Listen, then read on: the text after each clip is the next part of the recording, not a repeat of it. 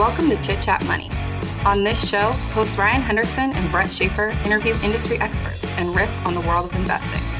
As a quick reminder, Chit Chat Money is a CCM Media Group podcast. Ryan and Brett are also general partners at Arch Capital, and Arch Capital may have positions in the securities discussed in this podcast. Anything discussed on Chit Chat Money by Ryan or Brett or any other podcast guests is not formal advice or recommendation. Now, please enjoy this episode. This is the Investing Power Hour number 78. I think we're going to keep it as season one forever. We're never going to move on to any sort of season two. We're just going to keep going and going and going until we hit a thousand. But my name is Brett Schafer, and I am joined as always by Ryan Henderson.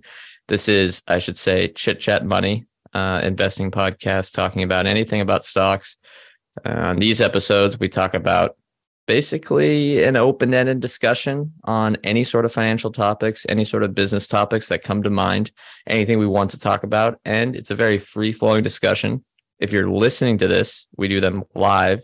A few people join, but for those that do, they love asking a lot of questions. They can help spur the conversation themselves. And we go live every Thursday morning or Thursday midday on the East Coast, Thursday morning on the West Coast. And it kind of depends where you're listening around the world. But you can come join us, ask us questions. It's usually 9 30 a.m. Pacific time. But that is all I think I have for the intro. So, Ryan, how are you feeling today? It has rained for about one week straight here in Seattle, so we got fall very early, and it's not it's not been the best, but at least the markets have been exciting. There's been tons of news this week.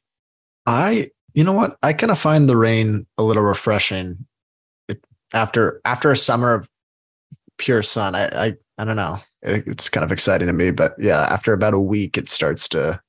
I'm already tired of it.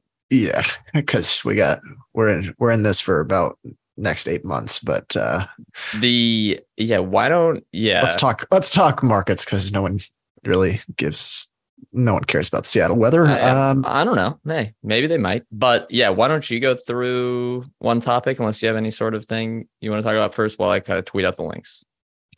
Well, uh government shutdown, markets are down, markets in turmoil. Yeah. We'll never recover from this. Um the yeah, there has been a ton of news over the last week or so. You got the one that I really want to talk about, which is the FTC lawsuit, uh, which FTC lawsuit on Amazon, which seemed a little ridiculous. And there's some really good tidbits from that.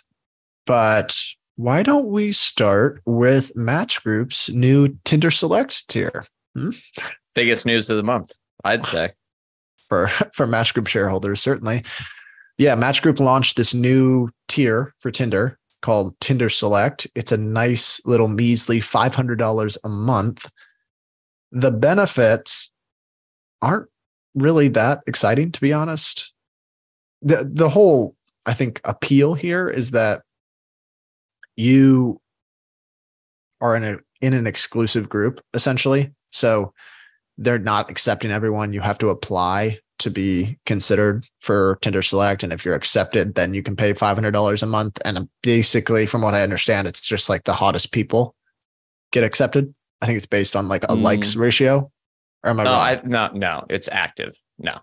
Most active? oh, yeah. That would make no sense, Ryan. Come on. The hottest people don't have to pay for anything. That's that's fair. I guess it's going to be like 90% men that are paying for this then. yeah, of course as always. Yeah, I mean, it's going to be, frankly, the ones that struggle the most, right? And the ones that are wealthiest. I mean, you're, you're not going to have attractive people on there. It's the ones that said it's the 1% most active, which I think makes a lot of sense. So the people that are on there a lot.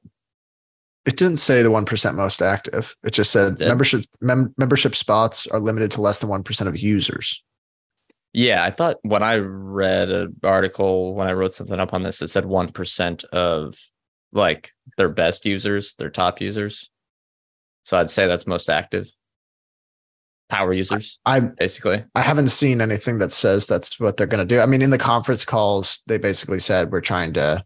There are people that, I mean, it kind of makes sense. So like, like there are people that have a much higher propensity to pay or propensity to spend, and you're basically charging them the same as everyone else. That doesn't really make a whole lot of sense. They talked about power users in the conference call, but Yeah. So you're saying, yeah. So the maybe we're you're thinking of the people that they're they're available to talk with, but I'm thinking The of thing- the ones that are going to pay. So you're are you saying could be. But like, okay, so there's like the select mode, which means you can only see other accounts that have select. My thought here is, why would you want to see 90% other dudes? yeah. So I think it's different. The ones that are paying are going to be different than the ones that are you're seeing. Yeah, but I'm saying there's going to be like a mode where you can only see the people that are paying. Oh, well, that doesn't seem very valuable.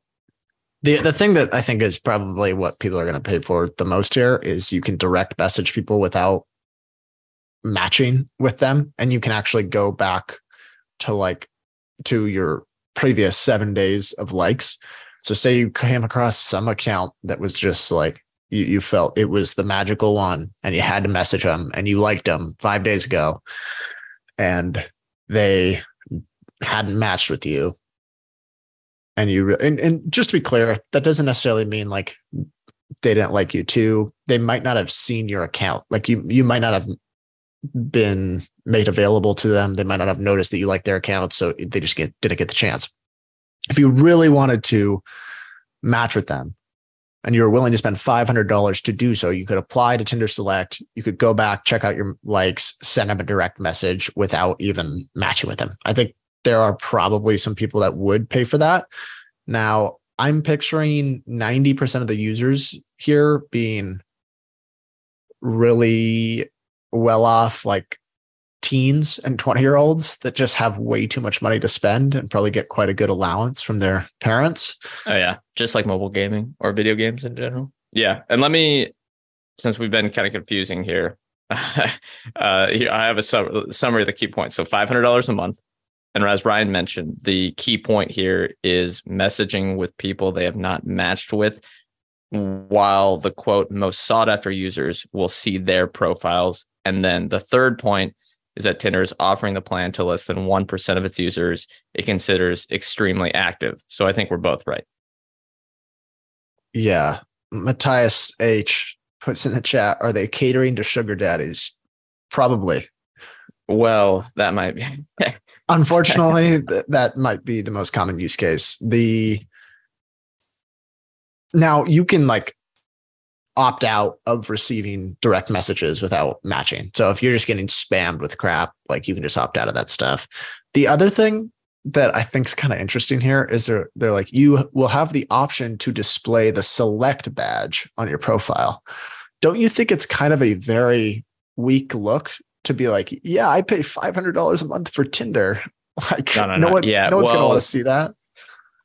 okay. On one, the one hand, typically you want that they, they they they don't broadcast that you're paying, right? Because that shows the weird signaling thing that goes on with dating. You want to sh- show that, you you're need- cool, that, you you're not trying, Yeah. that you're not trying too hard, that you're trying to, yeah, that you need to pay, right?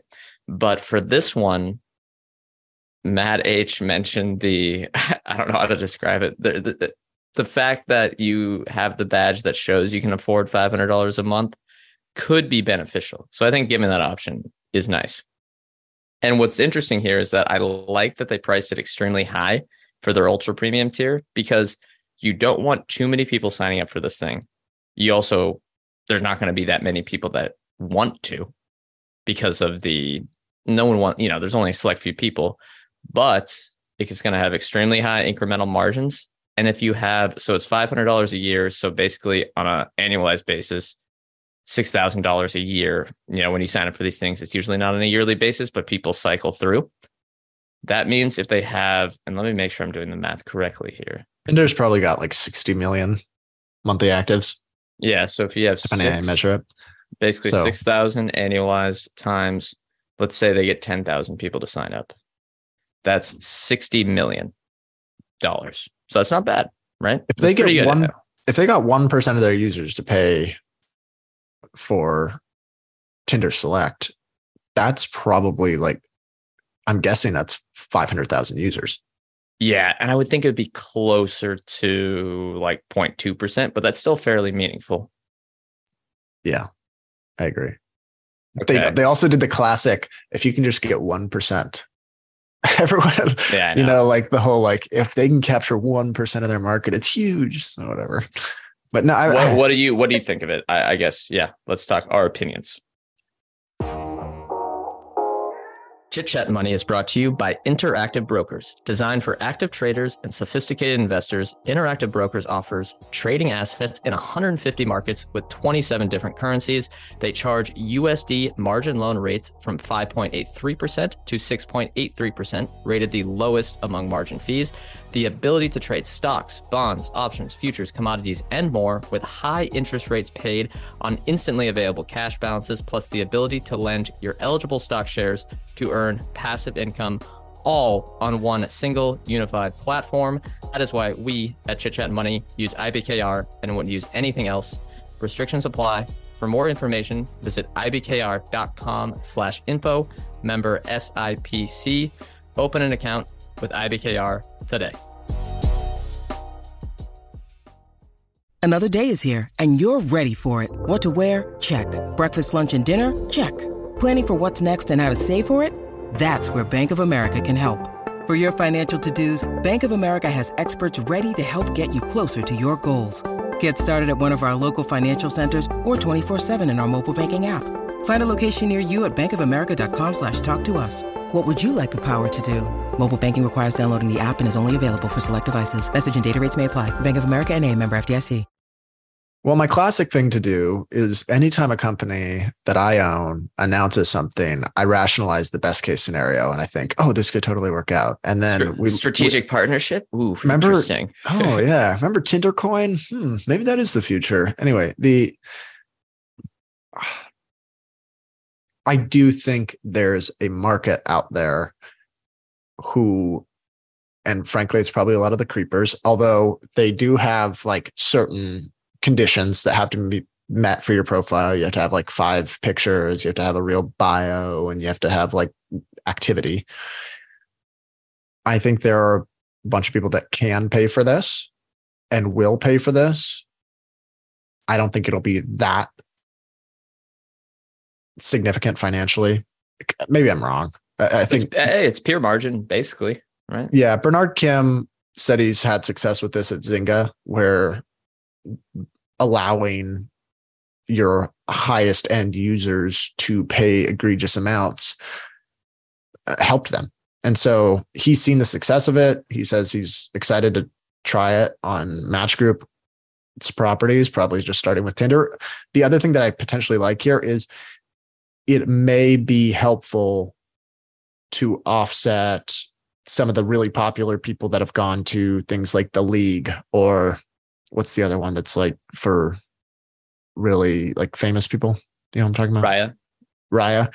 Right. maybe if you can build this into like the high end wealthy exceptional active users and they can filter it to just select mode it can replace some of the rayas and the leagues of the world.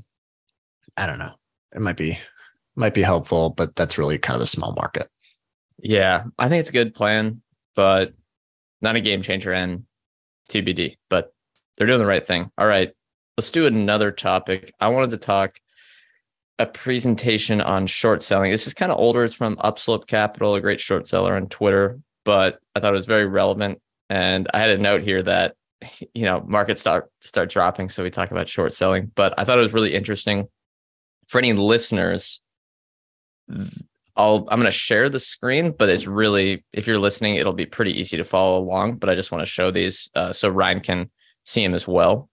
The gist of it was that short selling isn't it gets a worse reputation than you think. He has a starter slide here, which basically says, and he has some good pop culture stuff going along with it, where like he has a you know the the old quip that everyone says did you know that shorts have unlimited potential for losses and your gains are capped at 100% and then he has Jim Chanos saying i've seen a lot more companies go to zero than infinity which is definitely right.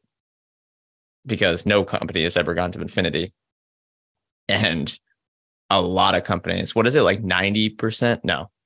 I think it's 60 70% underperform something like that. Actually he has the stat in here That's like the first picture I've seen of young Jim Chanos. I know. Whatever the Just old looks so different. That's so funny. the old 80s Wall Street people with they they wear the suspenders, the big ties, the white t-shirt. uh, They would look, you know, In their it's a good high look. in their high floor office. Yes, exactly, exactly. Okay, so yeah. Oh, actually, here's the slide. So here, here's the number here. Most stocks have are underperform, say the index, whatever index you want to choose. They use the Russell 3000 here. So 66% underperform the Russell 3000, and 40% of the stocks have negative absolute lifetime returns. And what this means is, for anyone that doesn't know, if you're running a long short strategy, it's not necessarily that your shorts have to go negative, right? It's that they need to underperform the ones that you buy. Or, you know, it's great that if they go down a lot, but it's not necessarily the end of the world as long as they underperform your longs. And again, there's some some math there. There's the short interest you have to pay. And then there's the stuff you can earn owning like treasuries on the cash, you know, that you take in, something like that, right? But beside that's besides the point. He does give some examples here. There's a nice chart, and I'll basically we don't need to describe the chart for anyone, but here's what they say they like to focus on as short targets. And two, there's two things here. And he has a chart that goes for basically time needed uh, or stress and mental health cost versus odds of being profitable. And they like to focus on the ones that might be the most stressful, but have the highest chances of being profitable over the long term, which are if you can find big time fads and frauds. And he goes through two examples, and I'll go through basically. So, I guess an example here for a fad. Actually, was it a fad or a fraud? Uh, I don't know.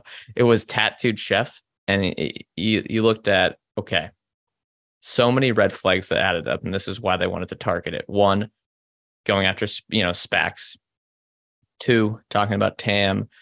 Three, uh, accounting shadiness, uh, shady promoters liking it and pushing it. Um, a lot of hazy data, ratting a fat, writing a fad, which is like you know kind of the the trendy plant based food, you know that type of stuff. Remember the that kind of bubble we had with Beyond Meat and stuff like that. And then obviously it was overvalued, related party nonsense is all added up to be really a easy short, I would say, over the long run, even though it kind of ran up for a while. And then I guess another thing he talks about here, and maybe we can pause um, after and do a little discussion and maybe continue if Ryan has any thoughts here.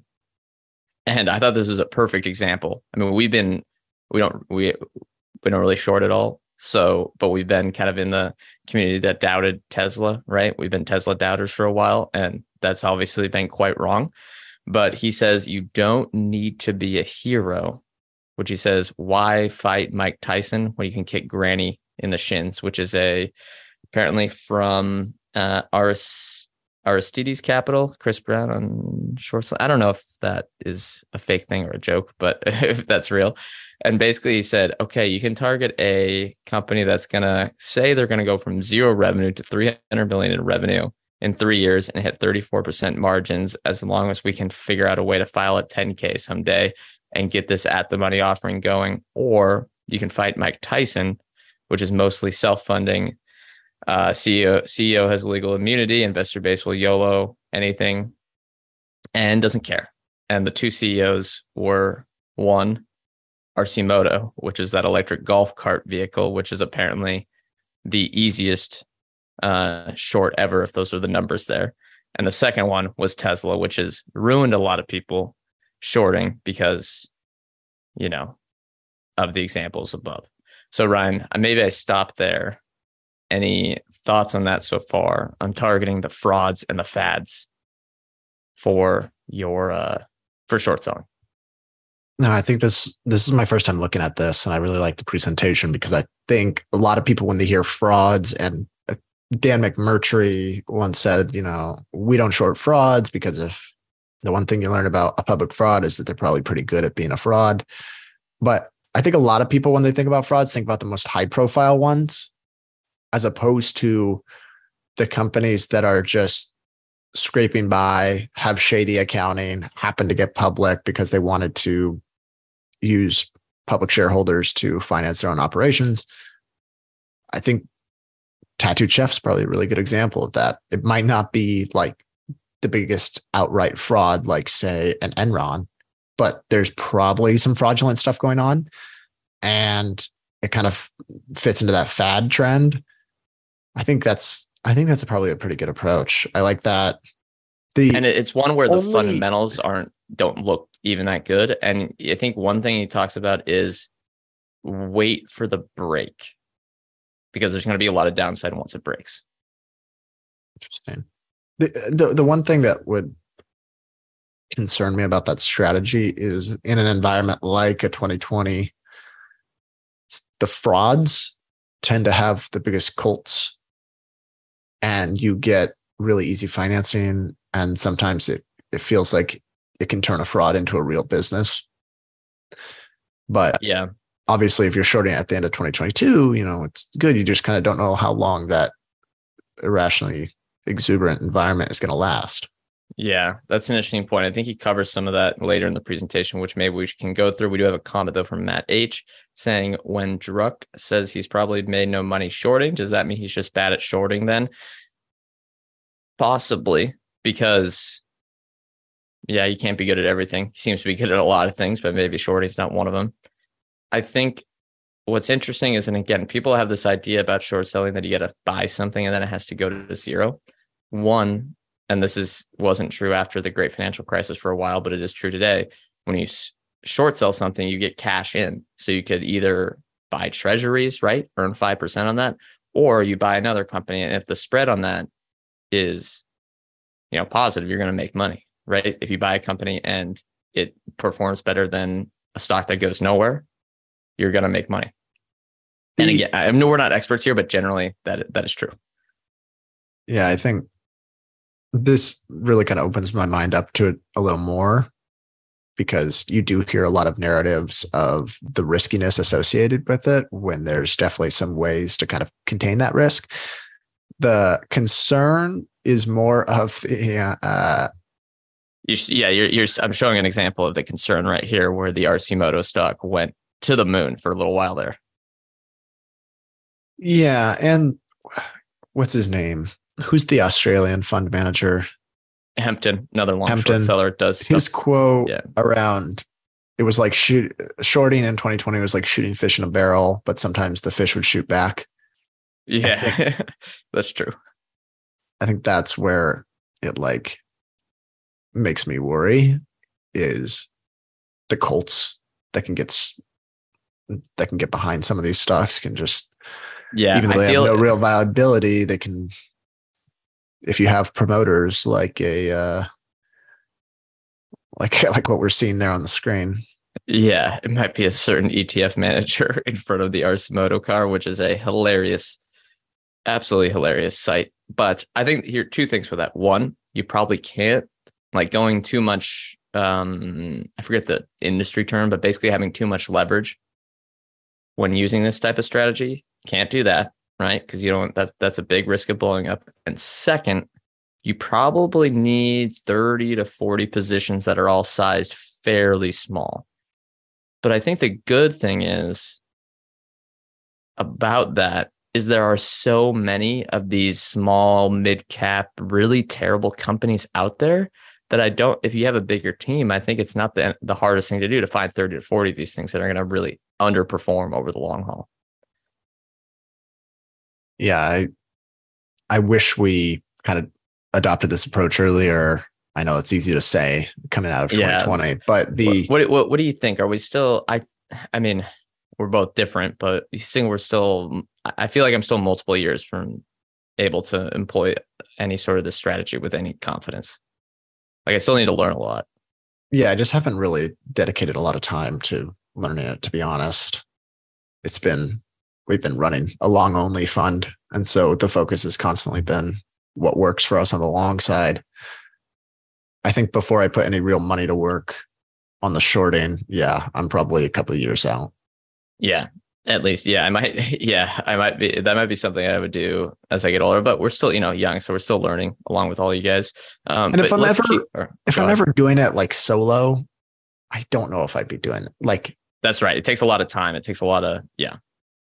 If I'm just putting money in my Roth and wanting to look away for a while, I don't think shorting is going to be my. Yeah, because it takes a little more time and tracking I would say. But here, okay, let's let's keep going on the presentation. So we looked at the one that said like the perfect target, which was Arcimoto during Bubble 2.0. Um, as the presentation says, not a joke. So the backstory was a complete and utter BS qualitative story about these three. It's kind of like these golf cart style electric vehicles that were super niche, but and there was near near zero chance of financial viability. They only had seven million dollars in revenue and negative fifty six million dollars in EBITDA.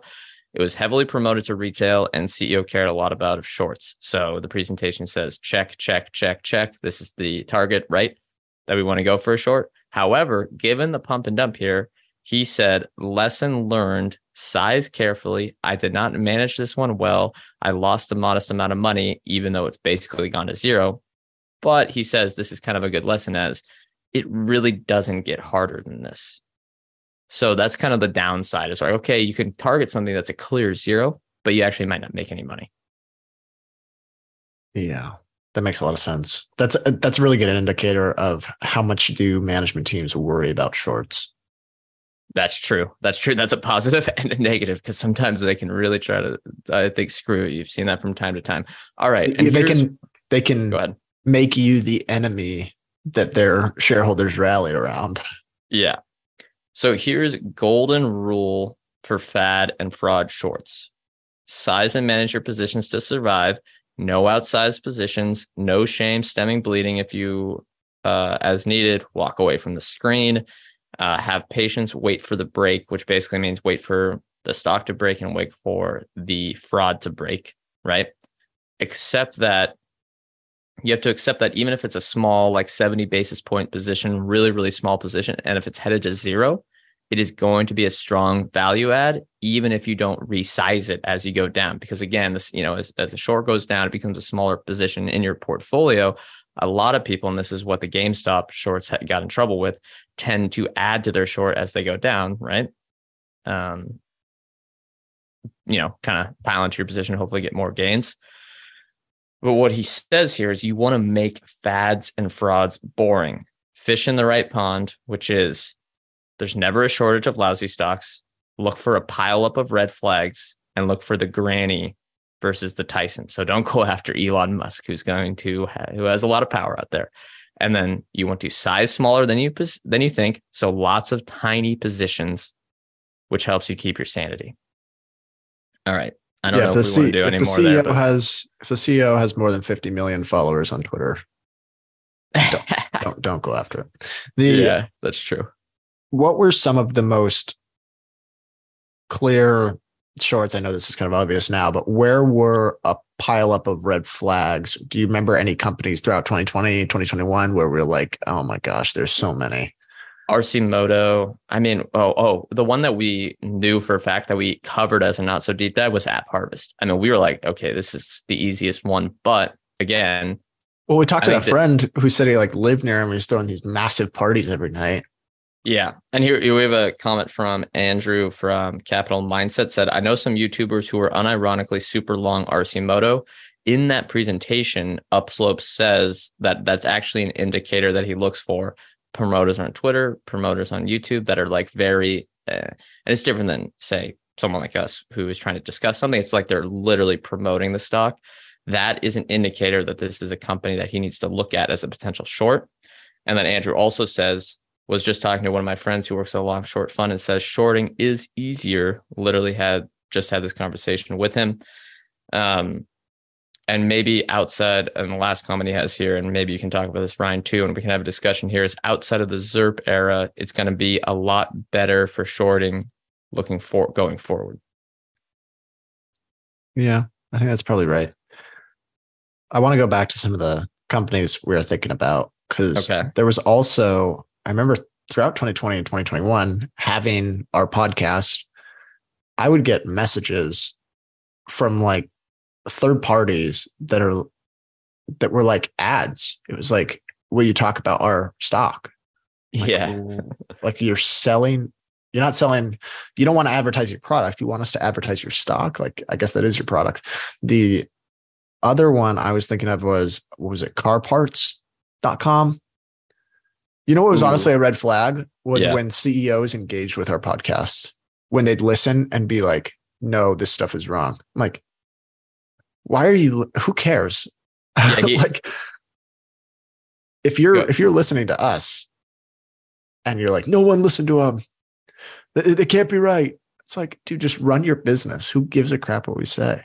Yeah, and then another part on the media stuff is that when a he said another red flag is when a CEO would go on the podcast circuit, which I got to say, hey, you know, I don't mind that, but it can be a red flag.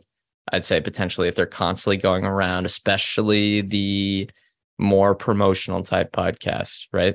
That could be one red flag. But no, I that think us? it's- I don't know, but it, I, I think honestly, if someone wants to come on our show and they reach out to us to do that, that that's a red flag. We but we usually have to reach out to them if we're going to Well, get a CEO on our show. We'll have him on the show, but it's a red flag. Yeah, and here's what he said though in the presentation. I have to sneeze, so that's why I'm looking like this. Um, It sorry to listeners. Uh, I almost had to sneeze there. The he says you can't have one. You have to. The red flags have to add up. You got to have like six or seven, hopefully as many as possible. yeah, tattooed chef was a big one. Pretty much all the Chamath SPACs were just a walking red flag. Yeah, The appealing to the heartstrings is a big one. The Yeah. what was it, Virgin Galactic stuff where it's like, we're not gonna give you returns, but it's your your investment is for the good of humanity. App Yeah. Harvest was the same way. Beyond Meat was uh, I'm guessing their S1 was like that too, but it was kind of prior to COVID. Yeah. Nic- Nikola, Nikola. Oh gosh. thank you, Julius Caesar. There, he's back. He's back. Um, anyway, yeah, I think that was a good presentation. I let me. I'll put it in the comments here for anyone who wants to check it out because it's not something that's easily findable. But I think that was fun. I don't think anything else there. Do you want to talk FTC? When you need mealtime inspiration, it's worth shopping Kroger, where you'll find over 30,000 mouthwatering choices that excite your inner foodie. And no matter what tasty choice you make, you'll enjoy our everyday low prices, plus extra ways to save, like digital coupons worth over $600 each week. You can also save up to $1 off per gallon at the pump with fuel points. More savings and more inspiring flavors make shopping Kroger worth it every time. Kroger, fresh for everyone. Fuel restrictions apply. I want to talk AI first. Okay, go right ahead. Do it. So on Monday, I believe it was announced that Amazon was going to invest up to $4 billion in Anthropic. It Took me a while to kind of figure out what all Anthropic does, but for from what I can understand, very similar to ChatGPT in that they have this AI assistant named Cloud, Cloud, Cloud. Claude, like Claude Shannon. The, the company was actually started by two former OpenAI executives. They have a consumer facing application, which is, you know, just similar to the chat GPT most of us think about. And then they also have this AI assistant that they kind of sell to businesses to integrate in their workflows or add on top of whatever. So like they have an integration with Slack where you can add Anthropic AI to your Slack page and you can say like, you know, there's this long thread, summarize it for me, that kind of thing. Um, so they're they're investing 1.25 billion dollars up front, and then a potential additional 2.75 billion if condition certain conditions are met. Four billion dollars in total. This is by far the biggest investment acquisition, not really an acquisition, but investment they've ever made for AWS specifically. I mean, they've made big acquisitions and investments for the business overall, Whole Foods, MGM, probably missing some others it there there was a lot of i guess i don't know synergies you could call it to be honest some of the aws nitty gritty is over my head so they were talking about some of the integrations with amazon bedrock or aws bedrock which is from what i understand kind of this generative AI for developers that helps them with their AWS customer experience. They're also going to use the Inferentia chips, which are like the AI specific chips that Amazon rolled out, which are apparently 30% lower cost. And they're going to use AWS Trainium to train all their AI models. I'm saying stuff that probably doesn't matter to most people. My question to you what do you think about them lobbying out potentially $4 billion on something? To be honest, we don't understand the synergies here. And it's the biggest sum they've ever done for AWS specifically. Yeah. Well, I think and it's a minority stake, so they don't really have like control over the way the business is going to operate. Yeah. My thinking is it's maybe not clearly, but I'm worried that it's a bubble. And we'll get to some other stuff here that might be a little more bubbly, specifically with OpenAI. But I like with the cloud providers that there's a margin of safety here because a lot of this money is basically saying, we're going to give you this investment, right? But it's essentially just a partnership to say, okay, you're committed to spending on our cloud platform or whatever you want to describe it, our cloud infrastructure. So a lot of the money is going to flow back to AWS. And I don't think it's a bad move. Yeah, it's kind of hard to say.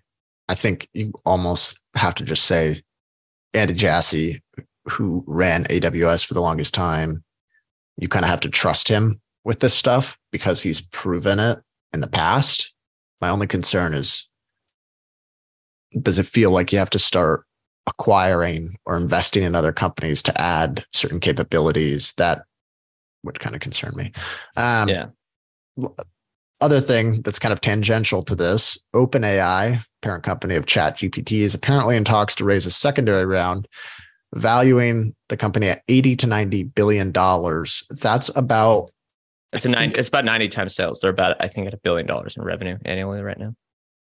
Ninety times sales, and it's a two x, three x, might be triple the valuation that Microsoft invested in them at eight months ago. So Microsoft's going to beat earnings if this is true yeah, because yeah. they're going to have to mark up their stake. Here's what like I was thinking. Yeah. 15 billion. Yeah, so they uh, they do this this new round, right? And we'll get to the employee part, which I think is quite telling. Uh, but we're doing they're going to get this new stake. Microsoft's going to have a big unrealized gain. Then that's going to make sure they beat their earnings per share, which means that Microsoft stock's going to rise, which is going to create their momentum, which is going to get the indexes to buy more, which is going to just create this self fulfilling cycle. And yeah, so the indexes are going to rise right to the end of the year, just because of this. Could be. Very yeah. well could be. If the, Apple, I mean, honestly, if Apple and Microsoft beat earnings, it's the for at least a couple weeks it drives that momentum. But that's a whole other topic that I actually might not know much about. But there's another important part here that okay. I want to hit, right? I think a lot of it is, I think I'm remembering this correctly, but I think a lot of it is employees selling stock, not the company issuing, which is maybe telling just in that it's they're using it as a liquidation event and other people are using it as a buying opportunity. But yeah, and a three year old company. I mean, the thing. Okay, so I used to just hate on OpenAI and not understand the value proposition. Then this week, Spotify announced this AI for podcast translation where they're going to do kind of this real time. Well, they will, if you upload a podcast, it's a pilot program right now they're going to be able to translate your voice into a bunch of other languages using OpenAI's technology. Some of those business applications of OpenAI's tech gives me some sense that this could be really valuable. Now, yeah. is it 90 times sales valuable? Kind of hard to say, but I'm starting to get a better understanding of how it can be really useful in the real world. Yeah. And it is yeah, it's, it's clearly got a lot of value. I what I wonder though is could how hard is it going to be for Google to just replicate this? How hard is it going to be for Amazon AWS services to replicate this? With again, you talked about them be kind of the third party person to help other people do this. And then also Meta this week, which we're probably not even talking about, launched a bunch of stuff like this. They could probably easily do it.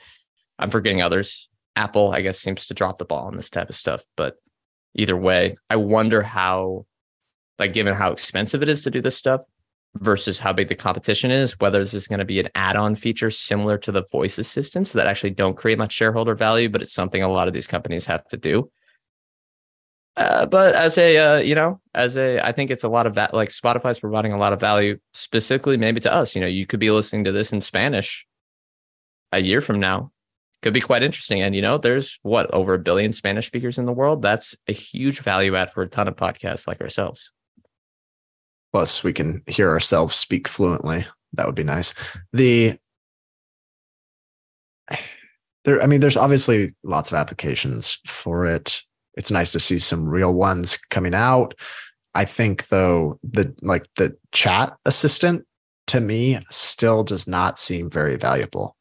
Well, here's if, yeah, here if okay, you really care ahead. about your work, it, it doesn't seem I mean, cheating on your homework's one thing, but just relying solely on the AI for answering real world problems, like is, is it that much better than just researching it and typing out yourself?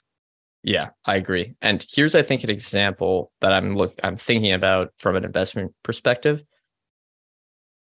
Google came out with Google Translate a while ago. It's gotten ex- way better, right? They have the voice stuff that goes along with it. I'm sure, given that they had the Google Translate stuff, they could do something like this, right? Like OpenAI is doing with the voice translation stuff.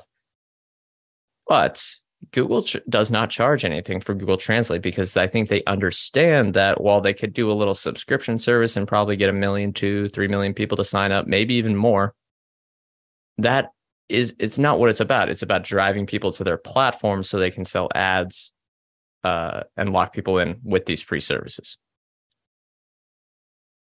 Yeah.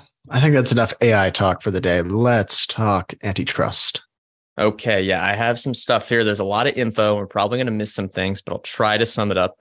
Uh, there's so much coverage out there of this, and there's going to keep being coverage because there's going to be the stuff in front of all the lawsuits, and there's lawsuits with Google, Microsoft. I mean, I saw something that was really interesting. Maybe we can try to talk about another week about how Microsoft, under oath, said that they've tried to pitch Apple to be their search default for years, but it's just uneconomical for them because the cost is twice as much as their actual ad revenue, which I think is quite interesting. But that's besides the point. We, uh, because to well, this week on Tuesday, the FTC filed a lawsuit against Amazon, joined by 17 other states, accusing Amazon of interlocking anti-competitive actions that it says have inflated prices for consumers harmed third-party sellers in Amazon's micro, marketplace and made it nearly impossible for other e-commerce platforms and retailers to compete. Long thesis? No.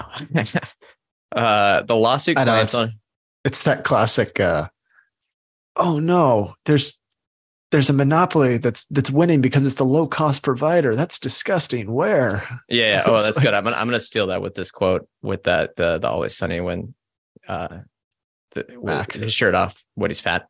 Okay, but here are kind of the some of the big points from the lawsuit. Uh, again, I'm not going to try to ramble on with everything here, but I think it'll help spur discussion. Some of the lawsuit claims are that one, sellers on Amazon are forced to use Amazon's add-on services. Two, uh, some say Amazon takes as much as 50% of every transaction. I'm sure we don't have any hard evidence of this yet, but I'm sure it'll come out during the trial. Uh, third, the lawsuit alleges that Amazon has increased the number of ads and search results over the years, making sellers feel that the only way potential customers will see their products at all is if they pay for Amazon for ads. Four, Amazon won't let sellers sell for less on other websites while setting an artificially high price floor. Now, most of these, the things that they allege here seemed a bit weak because it's like, yeah, okay, they can offer these add on services. That's not anti competitive because you can go somewhere else. I think the only one that might have some merit is if they basically don't let you go under. If there's evidence of this, I don't think there really is because I uh, the evidence that Amazon gives out is that their prices are the lowest out there. But if there is evidence that they set artificially high prices and don't let any, and if someone tries to go lower on another website, they can't. And right, they kick them off. Basically, Amazon, who has about fifty percent market share, that can make sense. But as well, I don't think that actually like eh, it's not strictly antitrust, anti-competitive behavior. Um, it's kind of a weird red line, but it's going to be interesting to see what happens here. I'm curious if you read anything here and, and what your thoughts are, Ryan. So on the last one, let's say that you're not able, you're not allowed to undercut them on price if you're also selling on their platform. Just go sell somewhere else, right? Yeah. Like, well, the thing is, they are what- providing you the distribution. yeah, Let's that's not true. forget that that's the value here. Like they're providing you billions, millions of customers by easily just uploading a couple products. Secondly, oh no, they're forcing you to use the fastest shipping service in the world in the country. First- yeah, yeah, in the country. First of all, they're not forcing you to. It's just by far the most valuable. Like it, it you can do slow weekly shipments if you want. If retailers are complaining that they're being forced to use all of these very helpful value add services, now uh, maybe on the advertising or the promoted listings, you could say it kind of dilutes the experience and it makes it difficult to co- to compete. That's one thing. But like with the shipping, if you want to offer slower times, go for it. They're Yeah. just offering you the best option. Like, I don't know. Some of this stuff did feel weak. And they were like, they were talking about basically how it's anti competitive that they're being the low cost provider, which isn't that like the opposite? yeah. They, they talked about how Amazon is lowering margins as an anti competitive thing, right? Wasn't there that quote in the FTC suit? Let me go find it. Yeah, the okay, yeah, it's it's it's it's hard because you sometimes you kind of just keep th- like you go through back and forth, like okay, then this, then this, and this. Like if they if they sell it this, whatever, like what are they trying to entice people to do? I think what's interesting is that look, they're going to try to make an argument that and like Amazon for some reason is making it harder for these sellers and they're like charging okay 50% of the transaction right on Amazon if they use all of their services. But I don't know how egregious that really is because okay if you're literally taking the product from wherever it originates and then you're being the demand generation and you're taking it from the origination like obviously you don't make the product and then you get it to the customer you're doing all that work i don't think a 50% cut is out of the question there. Like that's not that's not unfair. I don't i don't think. But No, I mean they're they're supplying you most of your sales. Yeah, here here's the quote that, and again, I would follow the best follow on this as kind of an expert because it's again, I'm a bit I'm a bit over my head on all this stuff from all the legal stuff, but I would follow modest proposal. A I was about to- pseudonym. Yeah, he's probably the best, or they are. Let me read this. I think we're about to read the same The thing, same but thing. it says okay, okay, you go ahead. Yeah. it says in effect amazon deters rivals from even attempting to compete with amazon's first party retail business on price because rivals quickly learn that their price cuts do not result in greater market share or scale only lower margins Yeah, so they're setting the low price. Yeah, here's here's what I don't understand here is because if if they say and they talk about locking in with Prime, they talk about um, selling stuff at extremely low prices. If that is true, we should have an antitrust case against Costco because they do a similar thing. They have a subscription service, they have the add-on card product, and they have extremely low prices, and and they squeeze suppliers. Costco squeezes suppliers way more than Amazon does, way more. I seriously as a consumer amazon has only ever helped it provides real low cost items that deliver in a day sometimes the same day i don't Yeah. see can it really be anti-competitive if it only helps the customer once it starts to hurt the customer then maybe That's But true. That's true. that's what that's Yeah. what temu's for Yeah, yeah. The uh here's what yeah, I think is another interesting point is that it, it's it's the the claim here, you know, is they want to make it everything okay. They want to make sure company like the goal of all this stuff in general from a higher level is to make sure companies are not squeezing people and everything is fair in that regard, right? But in this case, they're trying like they're saying that Amazon is so good at providing value to consumers. And it's almost like we need to make it better for these other companies who aren't making any money. And it's like yeah it's a, t- a very difficult business. And amazon is running it at a low margin and they're trying to add on these value add services but it, it, doesn't make them a monopoly. If You what's do- it you Yeah, you don't get to 35% e-commerce share by screwing people. yeah. You get there by providing the most value. Yeah, I think what's weird about this is that uh, the the their I think oh slogan maybe or motto motto is probably a better word of of focus on the customer first, providing value to the customer. They took that so far right by kind of not putting their business partners first. The merchants are the ones that have a tough time because they make them be hyper competitive against each other.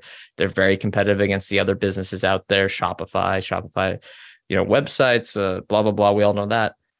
But I would think that's what the FTC wants, right? They want the businesses to be hyper competitive. And yeah, The- Amazon has this market share and just started really raising prices. That wouldn't make sense. I mean, if we're looking at clear cut antitrust, anti competitive cases, look at Apple, Alphabet, and Microsoft. Those are the ones that actually do stuff that feels a little anti competitive or anti, you know, that that would be clear cut antitrust case. I mean, Alphabet and Apple's stuff is some of that stuff is pretty clear cut, I think. Yeah, it is interesting that Lina Khan has basically just had this agenda to, it seems like, eh, tear down big tech or, or you know try to raise awareness around monopolistic practices, and it's kind of every company, no matter what. And I read something that she had a thesis paper at Yale that was a flawed thesis paper that was about Amazon's monopoly, and that's how she kind of got the job. uh, Or Yeah, that's why she current role. springboarded. Yeah, it was a pretty famous paper. Yeah. the it is it's funny too that the wall street journal the day this comes out posts an article that says hedge funds are making tons of money betting against lina khan Yeah. The uh that, th- here's a here's a comment that says the uh where is it betting against lina khan is a gift from the gods yeah. it's providing us the ability to get in at lower prices frankly yeah. I mean, uh, they usually don't go off that much, but should we have a mount rushmore of ftc failures No, no, no, no. I think I think that would be a little bit too cocky. but here's here's another thing that I want I would hope any investor thinks about is okay, say the FTC tries to stop Amazon from the things they think are anti-competitive. Okay, now what? Okay, they could break up AWS. Nothing changes. Those businesses are already essentially separate.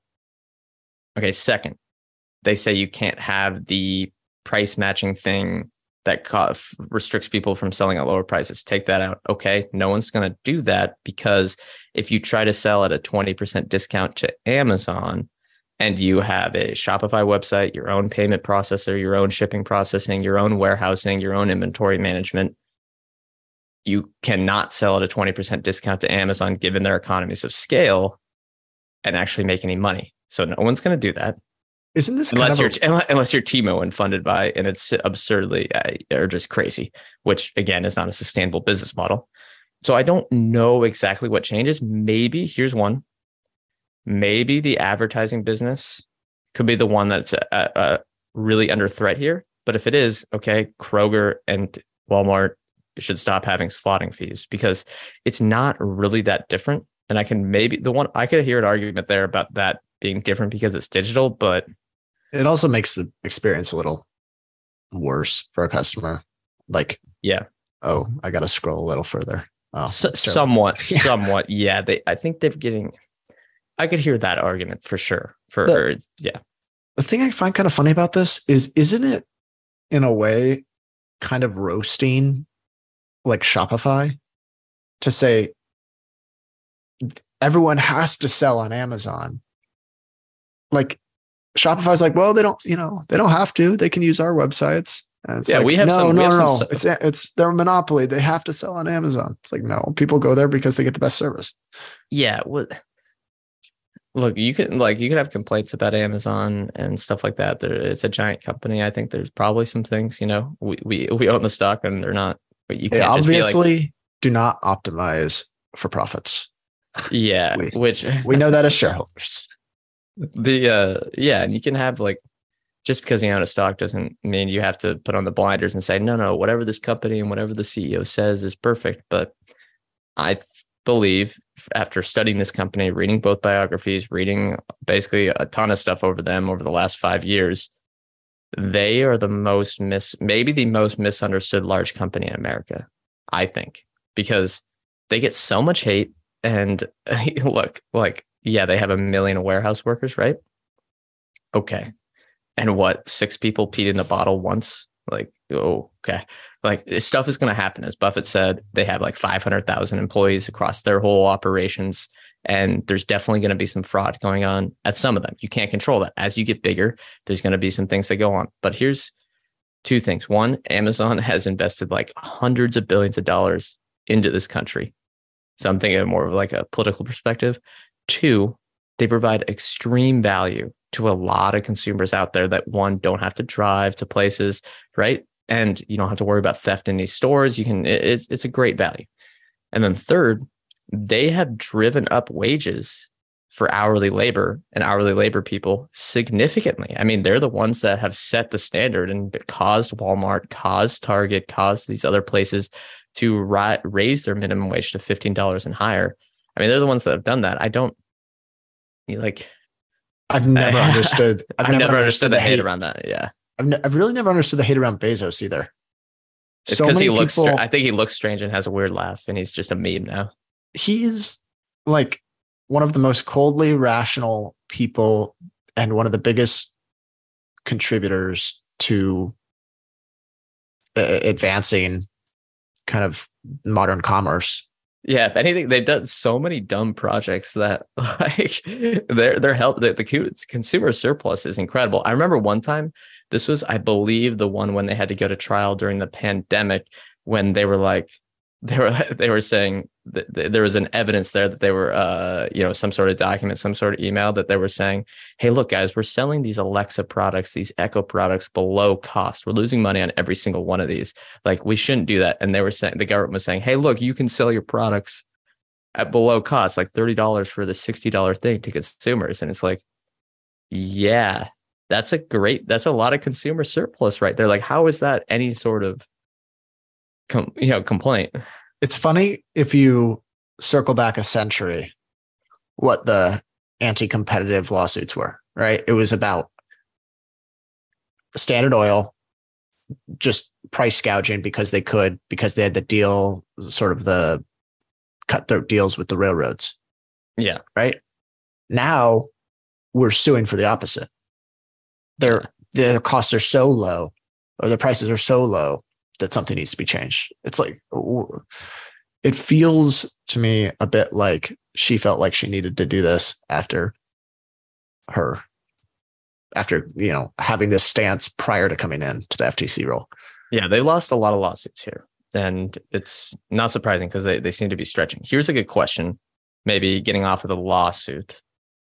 Thoughts on Amazon replacing UPS, UPS, USPS, and FedEx? I would say maybe not replacing them because they're they're not going to get 100% market share. But there's going to be two worlds. One, the vertical integration at Amazon, who again is consistently, we talked about it in another episode, driving down costs. Uh, they're making stuff cheaper. They're not doing surcharges on Q4 anymore this year. And there's going to be another world, which is the disparate parts, uh, the Shopify type stores, which again, you know, a lot of market share. Uh, and you know, use UPS, use third party payments, use third party warehouses, blah blah blah. So I don't think they're going going away, but Amazon is going to be a big thorn in their side from a price perspective. And all they've done is drive down costs across these things. And given UPS's new labor stuff, it's going to be very, very tough for them. Yeah, I don't think they'll ever fully replace, but I, I, I think people should certainly expect that Amazon will eat a fair chunk of their market share over time. Yeah. And they're going to, their goal is to drive all of their, you know, transactions off of UPS, I would say. Well, speaking of unsustainable business models, which you mentioned earlier, Wish is was in the news, I guess, a little bit because an activist is officially urging liquidation of Wish Now, I haven't done any research on Wish in a long time, but I remember the last time we looked at it, we thought there is no way. Speaking of a short, They were selling beats for like 12 bucks, fake beats. And we're like, okay, this, this platform's dead. but but- Temu's got to kill Amazon. Yeah, it's, it feels like Wish 2.0. Not to be too dismissive of every competitive threat to Amazon, I I think Timu is basically Wish 2.0. It uh does it does this news surprise you that it's probably in liquidation scenario? Does not. I am going to give you a little bit of a trivia here. Don't look, no cheating. Over the last five years, which I think it's just all time because they went public in late 2020. What do you think Wishes, or as they're known, their actual name is Context Logic? What do you think their stock returns are? Minus 99. Correct. Minus 99.4. What's a stock that's down 99% that is down, that goes down 99.5%? Or, you know, you know that saying, right? A stock that goes down, What's the down difference between what's the difference between a stock down 90% 99 and a stock down 95%? Yeah, no. What's the difference? drawdown? What's the difference between a stock that's down ninety nine point five percent and a stock that's down ninety nine percent is a fifty percent drawdown. So, pretty bleak stuff for them. And I think that was another example of one that is a would fit that upslope capital short candidate, right? Well, maybe not now in liquidation scenario, but yeah, the it, it certainly would have. But obviously, that's with hindsight. What did you think about the Target closing stores around theft concerns? Another bullish thing for another bullish thesis on Amazon this week. Everything's coming up Amazon. I, yeah, uh, It's a lot uh, harder to steal stuff from a distribution center. Yeah, yeah, exactly. Exactly. That unsurprising. I think a lot of these stores, people talk about the shrink there, which again, shrink equals theft. And yeah, that's probably true. Like and damaged in- goods. and damaged goods. Yeah, Seattle, Portland, San Francisco makes sense, right? But I think another thing that people may not be factoring in is that these places have been a bit hollowed out from a demand perspective, from office vacancies, from people living in these areas, right? And that definitely in- cause hurts demand for these companies who have big real estate footprints there. So it's not surprising that I would say these places get out of downtowns and go to the suburbs. Yeah. I did read some just really discouraging stats around shrink, just growing. It's like 1.6% of revenue. Oh, yeah. I think- accounts like that's an that is a huge cut into their margins. I think it's almost 100 billion a year uh, across the United States. That could be the world, but it, I, I, it could be the United States as well. Yeah. I mean, it would be so discouraging as like a potential retailer going into like a big city. You just you're taking a lot of risk. You, you're putting your employees at risk, or at least some of some of these cities that we've referenced here. What are you? Uh, in the article? yeah, so we're at about 10:30 here, and I want to have a closing question here. How, uh, you know, we had some. Uh, I don't know if it wasn't a rant, but I say it was maybe a passionate discussion on how this FTC stuff doesn't really make sense against Amazon. I'd say one from an investing perspective, perspective, it really doesn't matter. Like the legal fees are going to be irrelevant, blah, blah, blah. Are you worried that we're going to have some cold takes here? Some evidence comes out that Amazon is doing a little bit worse things than we think. How how are you thinking about that? Maybe as we close out. I really doubt it. I mean, I'm sure there's been some malpractice at some some spot in the company, but from like a strategic perspective, I don't don't, don't you think margins would be higher if they were really optimizing to destroy their retailers? That's true. Yeah. Do you think there's going to be an email that comes out that says we need to put these blank blank blank out of business so we can then raise prices? I don't know. I there could be though. it. Here's the thing though: the all the best evidence in these trials they save, you know, because it kind of adds up right till the end. They, they wait to bring out their best evidence, kind of in a blow for blow. Also, Amazon's been under pressure for a long time. I think the company knows to avoid saying certain things. Right. It's been since 2017, right?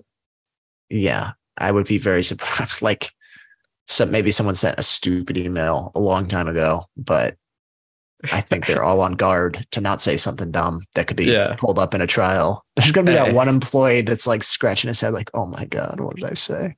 Yeah, no, it's like they see he sends an email and then the first response is, "Hey, keep it in the Telegram, keep it in the WhatsApp." Okay, we talked about this. Give me a call. yeah. What did what did the uh, CEO of Binance say? He's like, "Don't put any of our stuff in email." oh yeah.